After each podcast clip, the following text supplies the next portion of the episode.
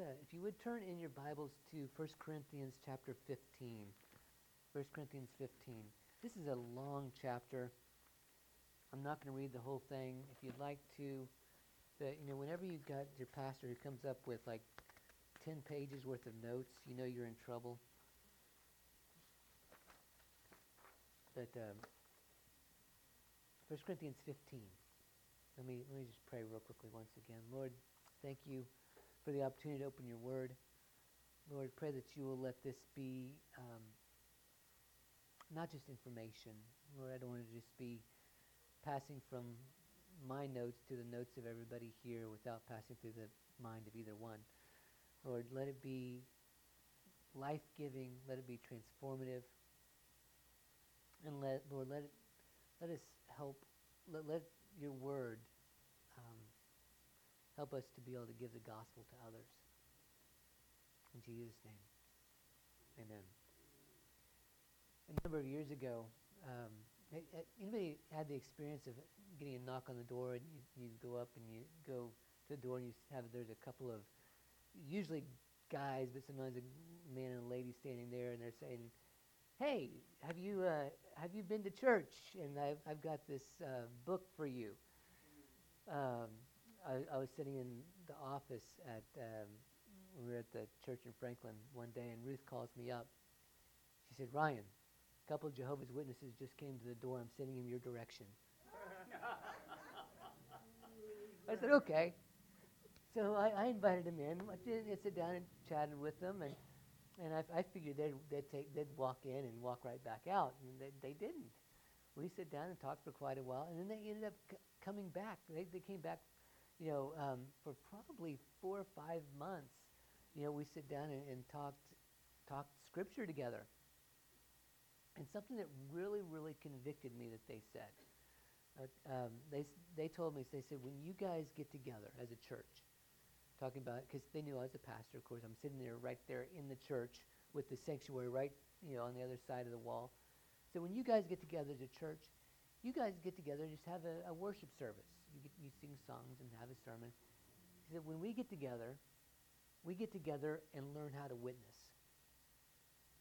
And that was really convicting to me because you know, we're, we're the ones with the truth. They, they have a little bit of the truth, and a lot of the what surrounds it is deception. But we have we have the truth, and yet they're number one getting together and learning to be a witness, learning how to, um, if you will, argue the faith, learning how to share the faith, learning how to um, go up to somebody cold turkey and say, "This is." this is what we believe, this is what how you should believe, and let me show you how to do it. And I, I think sometimes, you know, we just don't have that as much. And we should. We should. We should learn how to share our faith and learn how to um, do that boldly uh, and do it well.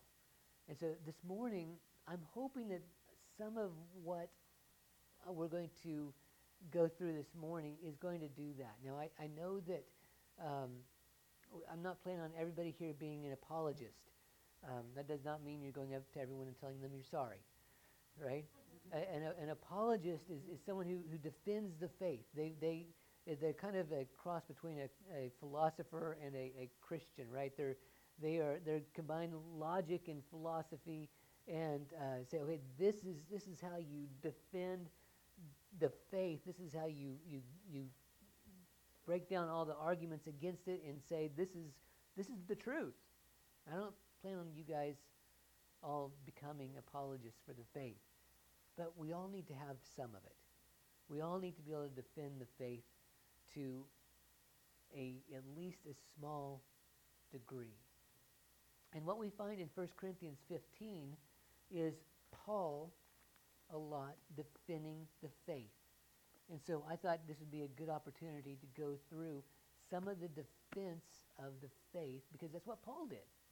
Let me, let me read just a, a smidgen of this for you. Okay? Uh, starting in verse 1. It says, Now I make known to you, brethren, the gospel. This was, that's what we're talking about, right? And by the way, what is gospel again? The good news. I make known to you, brethren, the gospel which I preached to you, which also you received, in which you also you stand, by which also you are saved, if you hold fast the word which I preached to you, unless you believed in vain. For I delivered to you as of first importance what I also received, that Christ died for our sins, according to the Scriptures, that he was buried, that he was raised on the third day, according to the Scriptures, and that he appeared to Cephas and to the twelve. And that he appeared to more than 500 brethren at one time, most of whom remain until now, but some have fallen asleep. Then he appeared to James, and to all the apostles. Last of all, as to one untimely born, he appeared to me also. For I'm the least of the apostles, and not fit to be called an apostle, because I've persecuted the church of God. But by the grace of God, I am what I am, and his grace toward me did not prove vain. But I labored even more than all of them. Yet not I, but the grace of God within me. Whether then it was I or they, so we preach, and so you believed. Now, if Christ is preached that he has been raised, I'm sorry, now if Christ is preached that he has been raised from the dead, how do some among you say that there is no resurrection of the dead? But if there is no resurrection of the dead, not even Christ has been raised. And if Christ has not been raised, then our preaching's in vain. Your faith also is in vain. Moreover, we're even found to be false witnesses of God, because we testified against God that he raised Christ, whom he did not raise, if in fact the dead are not raised. For if the dead are not raised, not even Christ has been raised. But if Christ has not been raised, your faith is worthless, you are still in your sins. Then those also who have fallen asleep in Christ have perished. If we have hoped in Christ in this life only, we are all uh, men most to be pitied. We'll go on from there for just a moment. But, but what, what you need to understand is um, when we look at the letters, uh, anybody in here played, yeah, well, not played, have you, you listened to somebody talking on a telephone? Okay? They're talking on the telephone. Now, you can't hear the person on the other end, right? Sometimes you can make out pretty well what the conversation's about. Sometimes you have to scratch your head a little bit. And when, when the person gets off the phone, you say, What were you talking about? Right? You have to understand that what we get with, like, the book of First Corinthians is a conversation between Paul and the Corinthian church. Sometimes we have the other end of the conversation, sometimes we really don't.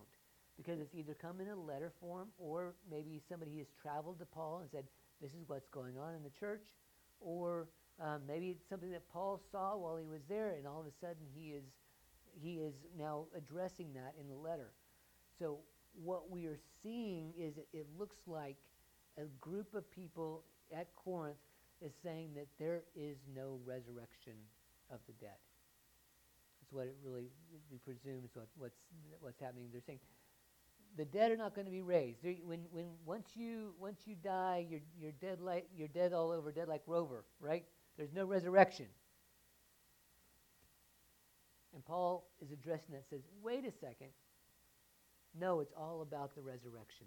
Yes, there will be a resurrection for you, but if there's not a resurrection for you, then not, there's not even a resurrection for Christ. And if there's not a resurrection for Christ, then we are all in trouble. Because we've been a false witness. We've told you wrong. You believed wrong. There's no resurrection, there's no forgiveness of sin, and we are all most to be pitied. Because for Paul, it's all about the resurrection. The resurrection is of most importance. It's, a, it's all about the resurrection. Our entire faith is based upon the resurrection. If Jesus did not rise again, he was just a man. Let say that again. If Jesus did not rise again, he was just a good teacher. But because he rose again, we have a faith that we can stand on. So I want to talk a little bit about the resurrection this morning and, and give a few of a few of the arguments against the resurrection. Like I said, I know most of y'all are you, you're, you're going to get snippets of this, and that's okay. And if you want the article that I'm taking this from, it's from the Handbook of Christian Apologetics uh, by um, my printer didn't work very well. I think it's Peter. It's Peter Kreeft and Ronald uh. Okay, Peter Kreeft and Ronald Tacelli. Um, but I can hook you up with some of these arguments if you want more information. But what I want you to get out of this is it's all about the resurrection. The resurrection is the, the foundational part of our Christian faith. And there are people are going to tell you if you when you start talking about the faith, um, they will have some arguments against the resurrection. Okay, um, and so let me put on my teacher hat for for a few minutes here, and we'll get we'll get back into some preaching. But I want to show some arguments and tell you why not just because of our faith, and we do have faith and we do believe that the Bible is correct, but I want to tell you some arguments logically why the resurrection is true. Okay? Um, there's, there's a few different, I'm kind of copy here. We have one side that says Jesus died. Okay? Jesus died and he rose. Okay, that's us. That's Orthodox Christianity. I'm just going to do. Okay, that's Orthodox Christianity. That's what we believe, right? Jesus died and he rose. Now, some people will come down here and say, okay, Jesus died, but he, um, the, he did not rise. Um, these are your these are the didn'ts. All right. So the apostles were deceived.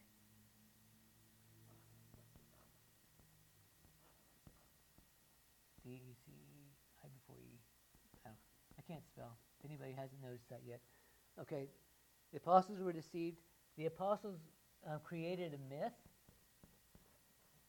All right. Let me so let me break this down. The apostles being deceived. In other words, Jesus didn't rise, but somehow the apostles um, ended up believing it. Okay?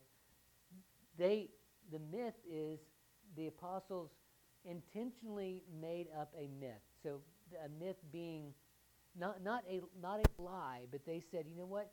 Jesus' teaching was so good, it's going to be like he rose in your heart. All right? It's, it's like, you know, you know the myths, like, um, you know, myths and legends, and they make up gods and they make up scenarios. And the whole point is to tell a story and to to um, give you something you know to, to think about, right? Right. So they they made up a myth, is what this. Did, Jesus didn't rise; they knew it, but they made up a myth to go around it so that Christianity would continue. Okay. Again, not what we believe. Um, the next one is that the apostles were actually deceivers. All right? They intentionally just lied about it. And then the other one is Jesus did not die. Okay? In other words, um, Jesus was put on the cross. He came off of the cross. They put him in the tomb but he kind of resuscitated. He wasn't really dead. And uh, then he woke up, and somehow or another he got out of the tomb, which nobody can explain how that happened. All right. So um, they call that the the swoon theory. Let me. You know, I'll take that one first. Um, so the the idea that Jesus didn't actually die yeah, he was a good teacher. They just they put him on a cross. He wasn't quite dead. Put him in a tomb. Um, it doesn't hold water. Number one, the, the, the Romans were really, really good at pe- putting people to death. They did, they did not let somebody come off the cross when they were not dead. Okay? The cross was horrible. All right? So they, they have eye, eyewitness accounts in, from Scripture, still, but eyewitness accounts is that they, they did not break his knees because he was already dead. Instead, they put a spear in his side. And the witness account from, from John was that, was that blood and water flowed, okay, meaning that his lungs had collapsed. So he, he was dead on the cross. All right, there's there's not much getting around that. Then um, something that some of these overlap in in Matthew um, in Matthew 27. I you know I love how the devil overplays his hand. Um, he really does. You know, Matthew 27, the, the Jews are so concerned. They said, well, the, the, the disciples said they was, he was going to rise again in three days, so let's seal the tomb. And say, okay, Roman, the Romans said, yeah, we'll, we'll seal it up really well for you. Let me just read it. Um,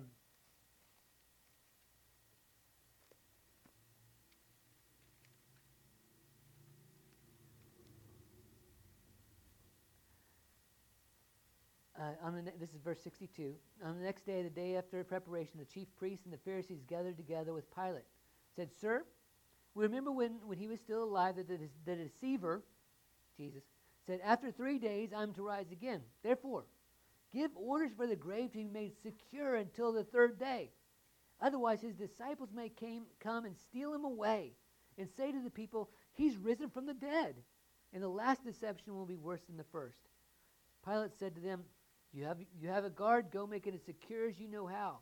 They went and made the grave secure, and along with the guard, they set a seal on the grave.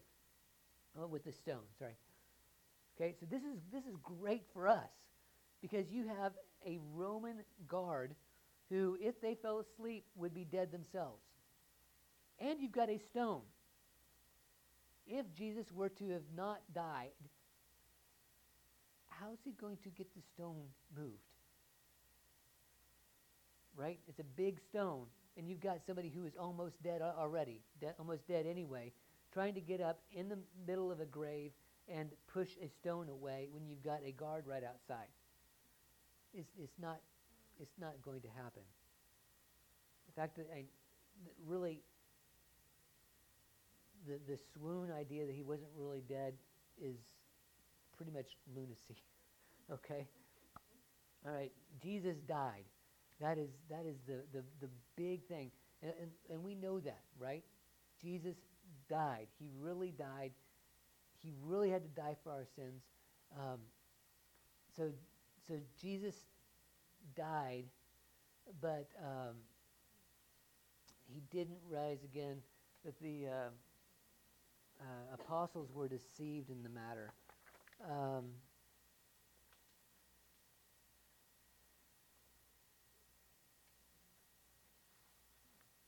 so it's basically a, uh, that they hallucinated is the, the whole idea. That because they say, hey, we, we saw Jesus, right? We saw Jesus. But they the idea was is well they, they hallucinated in seeing Jesus. Well, hallucinations are real. Okay, I'm not going to stand up here and tell you that hallucinations are not real. People do hallucinate. However, people don't, in a crowd, hallucinate the same thing at the same time together. All right? You might have, let, let, let's say you, you grew up in the 60s and 70s, all right? And they all hallucinated together, okay? you everybody get in a crowd and everybody would hallucinate. Let's get, you know, LSD, okay? They didn't hallucinate the same thing. Everybody had their own hallucination right? But here, what you got with Scripture is that you, and, and Paul even does it, Paul refutes that in 1 Corinthians 15. He appeared to all of the disciples. He appeared to me. He appeared to those individually. He appeared to them all at once. He appeared to 500 people at a time. 500 people don't all get the same picture, right? The, the only answer is, is that Jesus actually rose. Jesus actually rose. They, they can't have all hallucinated. Number one, and number two, the, the disciples weren't, what, what we know of the disciples, they weren't that type of people. Okay? To, to come up with a, a the, the, the whole, how their lives changed they, their life does not change in the manner that their lives changed because of an hallucination. All All right, their lives completely changed, and the only the only um, reason is because Jesus actually uh, he actually died and rose again. Um,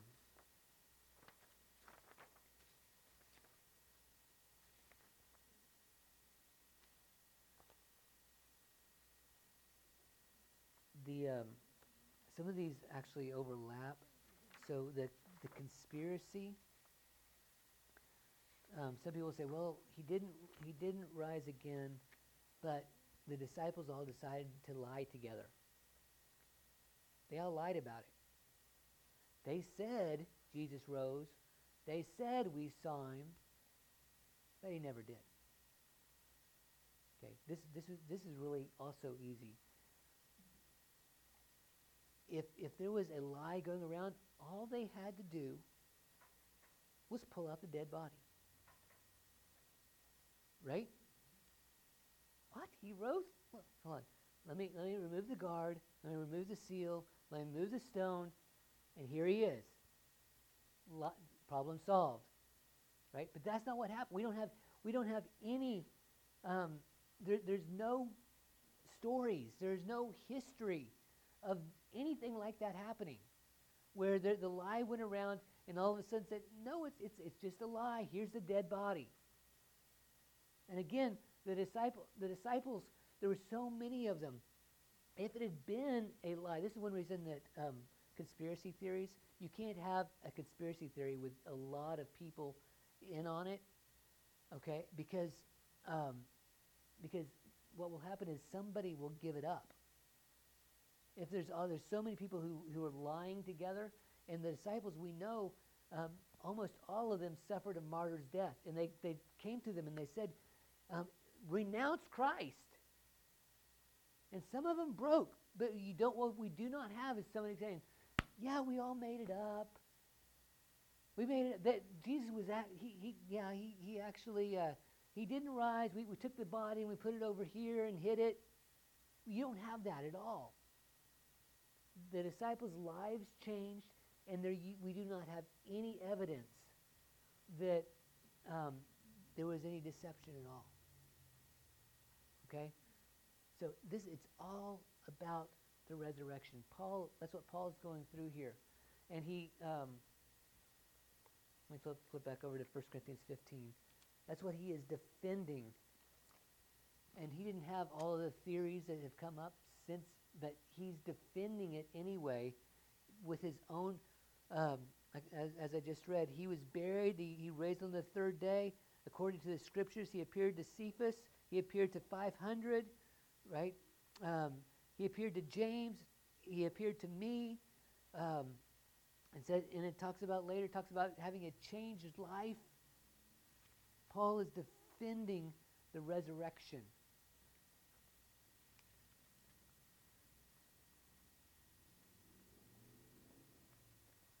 Now, the, the last thing is the most difficult to defend, is, is most difficult to kind of uh, break down the, the whole idea of a myth.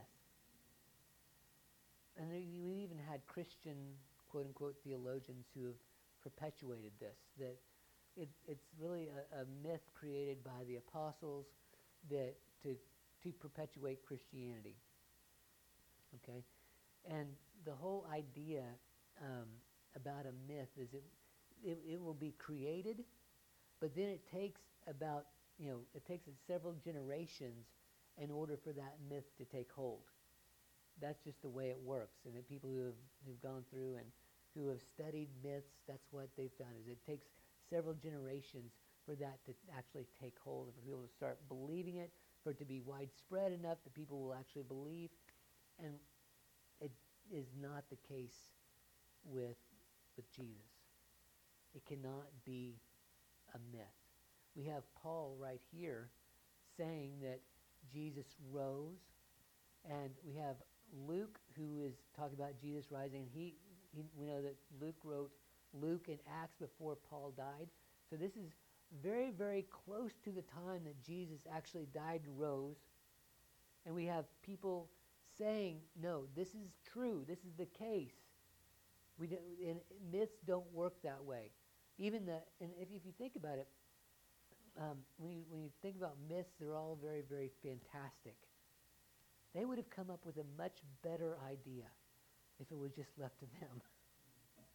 okay, this this could not have been a myth. It doesn't sound like a myth. It doesn't feel like a myth, and the time frame is not able. Uh, there's not enough time for it to, to go worldwide and for everyone to believe.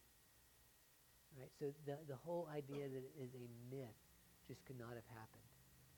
All right? So these are these are the main arguments of did did Jesus die? Is it, not just die, because that's not really argued as much. Everybody who has ever lived that's not alive right now has died. People don't argue about did Jesus die. Everybody believes he died. But they argue about did he really rise again? Because if he rose, if he rose, and we're not saying he just rose like Lazarus and then died again, but if he rose and had a different type of body, then he's God and the whole thing is true.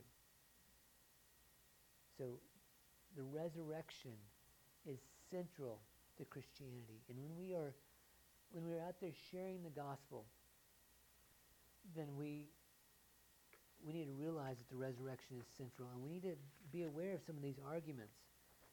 And if somebody if somebody says, well he he, he really didn't rise again, you can ask them, well, what makes you think that he didn't rise again? Well, he, he wasn't really dead in the first place. You, you can say, really, you think the Romans would let him off the cross with he not being dead? How, how did he get out of the tomb? You think a half dead guy could move a huge stone from inside?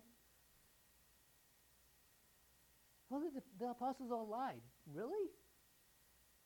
How many people go to their death when, uh, you know, a martyr's death and all of them, none of them piped up and said, Yeah, it was a lie. Well, it's just it's just a myth. It don't work like that. They couldn't make that up and have it go worldwide inside of 40 years. Besides, you had everybody, all the Romans and, and all the Jews, who were right there to say, No, your myth isn't true. Your lie isn't true. Here's a dead body to prove it. So the only the only thing, the only logical the only logical equation, the only logical um, answer is that Jesus rose again from the dead.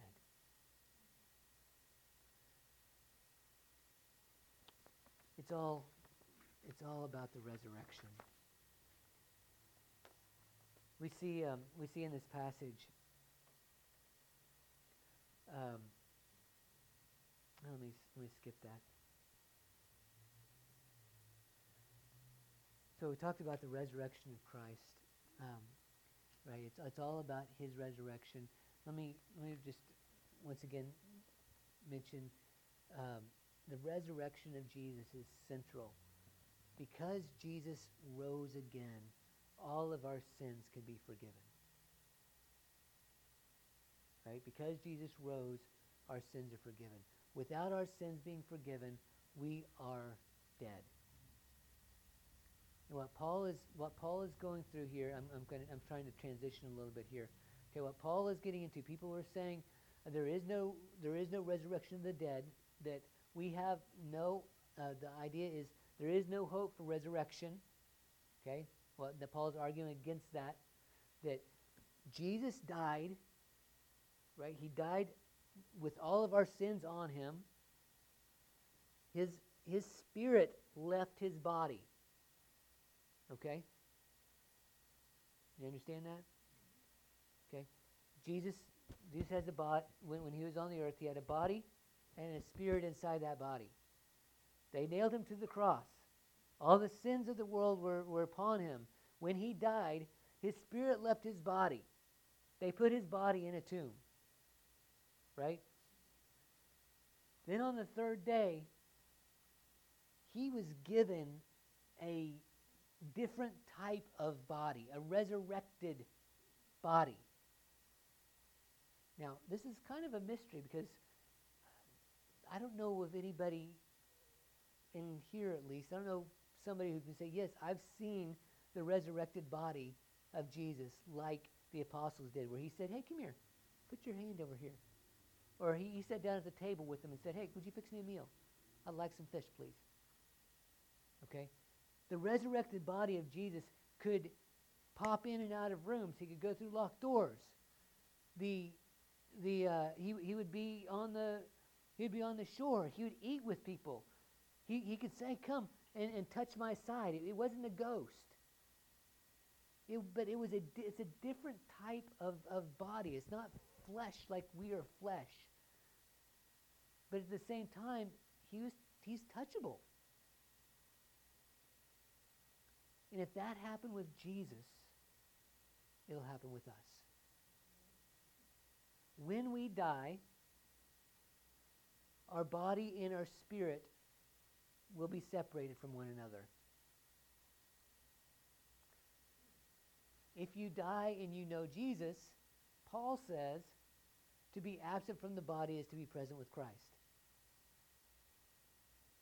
Your body and your spirit will be separated. Your spirit will be with Jesus. Now, at some point in the future, if it happened to Jesus, where his spirit came and then he had a resurrected body and his body was totally changed, if it happened to Jesus, it will happen to us. And that is the hope of our forever time with Christ, is that, that at some point, it, it's really interesting in, in 2 Corinthians, Paul says, I don't want to be unclothed, meaning I don't want my, my spirit, my body to be separated from each other. It's really kind of a fascinating passage. It's kind of clothed in mystery, but right. But some point, because it was Jesus paved the way for us. So at some point, even though we are separated from some point, our spirit and our resurrected body will get back together, and we will have a resurrected body like Christ. It's all about the resurrection. It's all about the resurrection of Christ.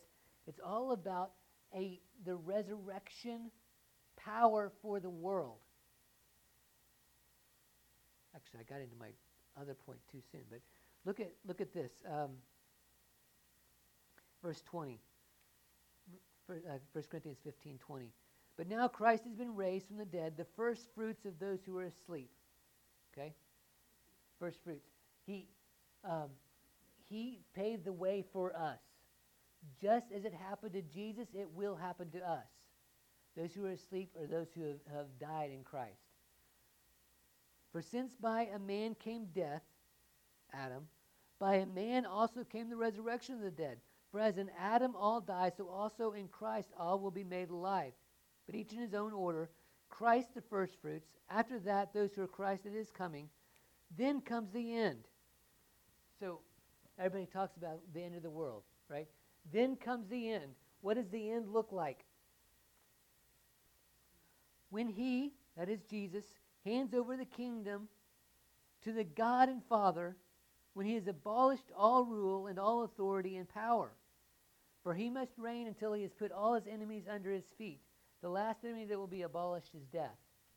So, what does the end look like? When Jesus has, the, it's, it's about the resurrection power for the world. Okay? This is what it's saying. Jesus rose again in power so that he can put every enemy underneath his feet for the entire world. When does the end come? When everything's, when everything's defeated. Everybody wants to know when, when will Jesus come back? When is Jesus going to come back?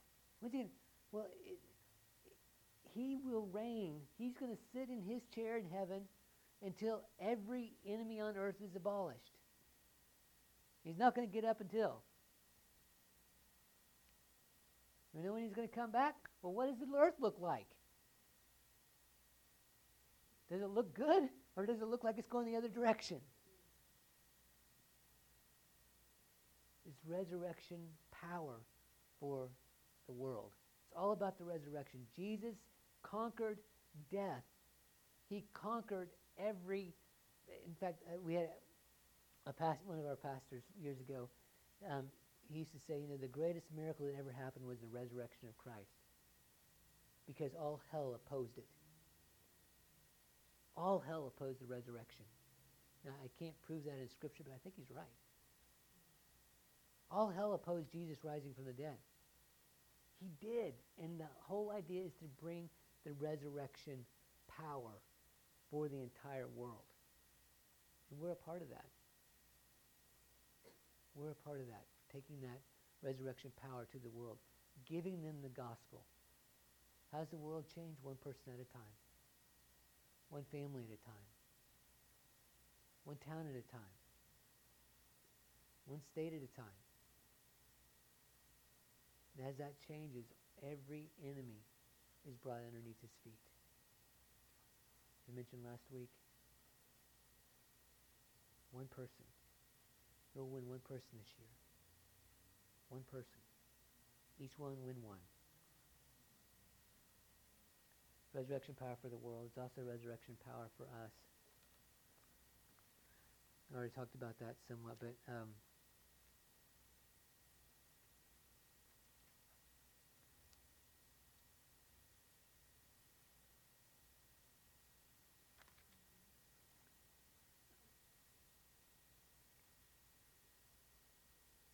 just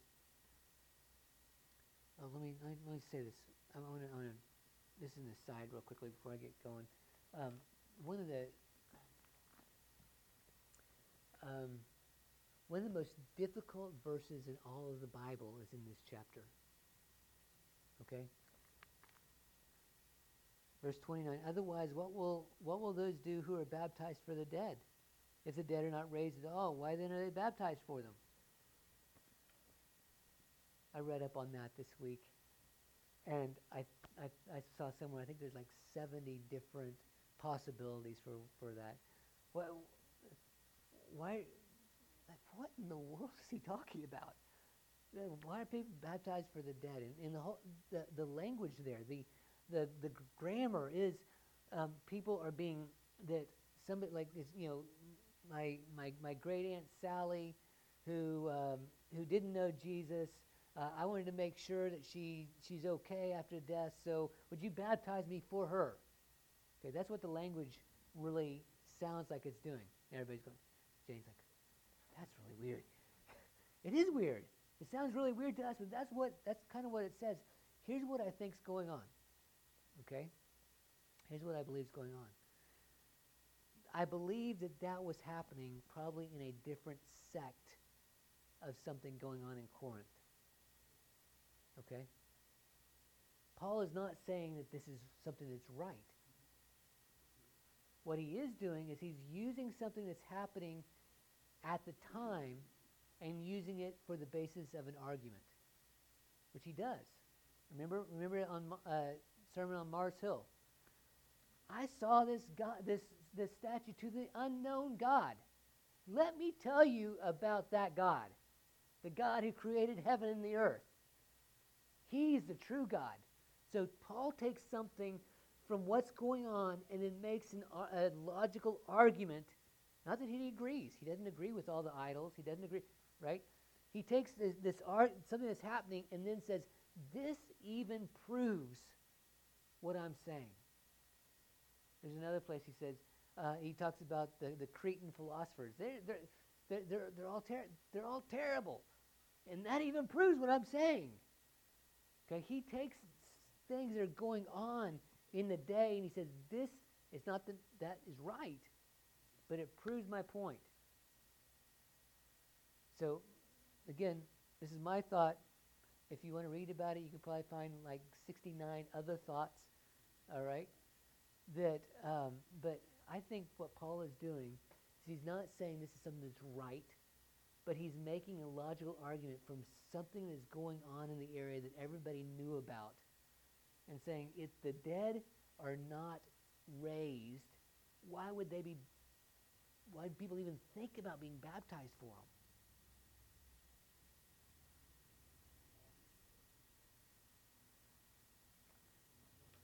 So it's a, that's about resurrection power for us also. Um, verse 35 some, someone will say, How are the dead raised? With what kind of body do they, do they come? You fool. That which you sow does not come to life unless it dies. Now, what you sow, you do not sow the body which is to be, but a bare grain, perhaps of wheat or of something else. But God gives it a body just as He wished, and to each of the seeds a body of its own. All flesh is not the same. There is the one flesh of men, another flesh of beasts, another flesh of birds, another of fish. There's also heavenly bodies and earthly bodies. But the glory of the heavenly is one, and the glory of the earthly is another. There's only one glory of the sun, another glory of the moon, another glory for the stars. For different difference from um, for star differs from from star in glory. So also is the resurrection of the dead. It is sown perishable, it is raised imperishable. It's sown in dishonor, it's raised in glory. It's sown in weakness, it's raised in power. It's sown natural, it's raised as spiritual. If there's a natural body, there's also a spiritual body.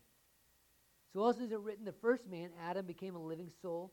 The last Adam became a life-giving spirit. However, the, nat- the spiritual is not first, but the natural, then the spiritual. The first man is from the earth, earthy. The second man is from heaven. As is the earthy, so also are those who are earthy. As is the heavenly, so also are those who are heavenly. Just as we have been uh, born in the image of the earthy, we will also bear the image of the heavenly. The resurrection power for us. Which means we need to be living right now in the resurrection power of Christ. We need to be living right now in the resurrection power of Jesus. Now, someday we will be fully resurrected, given our resurrected body. But as Jesus lived, remember, Jesus is the first fruits, right? So as he lived his life on the earth, that's how we should be living. What did Jesus do? He, well, he went and told. He went and gave the gospel. He healed the sick. He raised the dead. He lived a life without sin. Do I think any of you all will be sinless? No, I don't, unfortunately. I know I'm not. But what, but we should be getting out of whatever sin holds on to us. Jesus didn't rise again so that we'd be so we'd be stuck. He rose again so that all of the sin that entangles us and holds us, and that we have a continual that continually crop you know creeps back up on those sins can be broken. We should be living the resurrected power of life right now, just like Jesus did before he died. Please get this. Jesus was our example, the way he lived his life on earth. He died, we will die. He rose again, we will rise again. But because we're his, we get to live just like him now. Just like him now. If we're not doing that, then let's get our lives in line with him. We can live in that resurrection power right now. And ultimately, we get closer and closer and closer to him, and one day we'll see him face to face. And that will be a terrific, terrific day.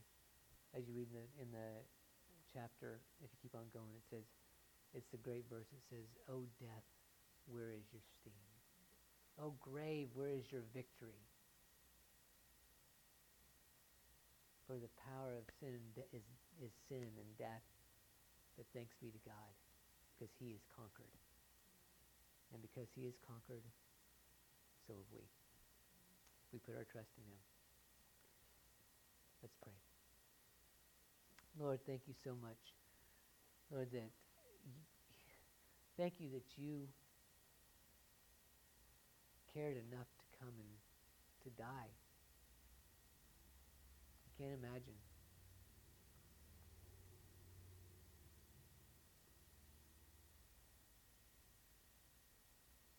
Knowing you would die. You came anyway. Knowing the type of death, you came anyway.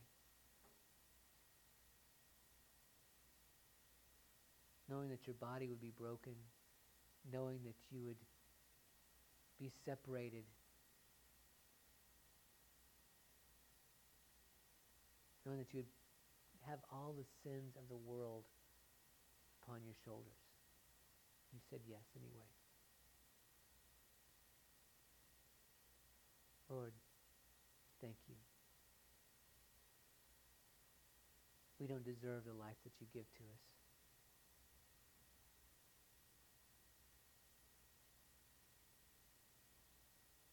Lord, but help us to live our life worthy of you. We're supposed to be living like you, Lord. Help us to do that.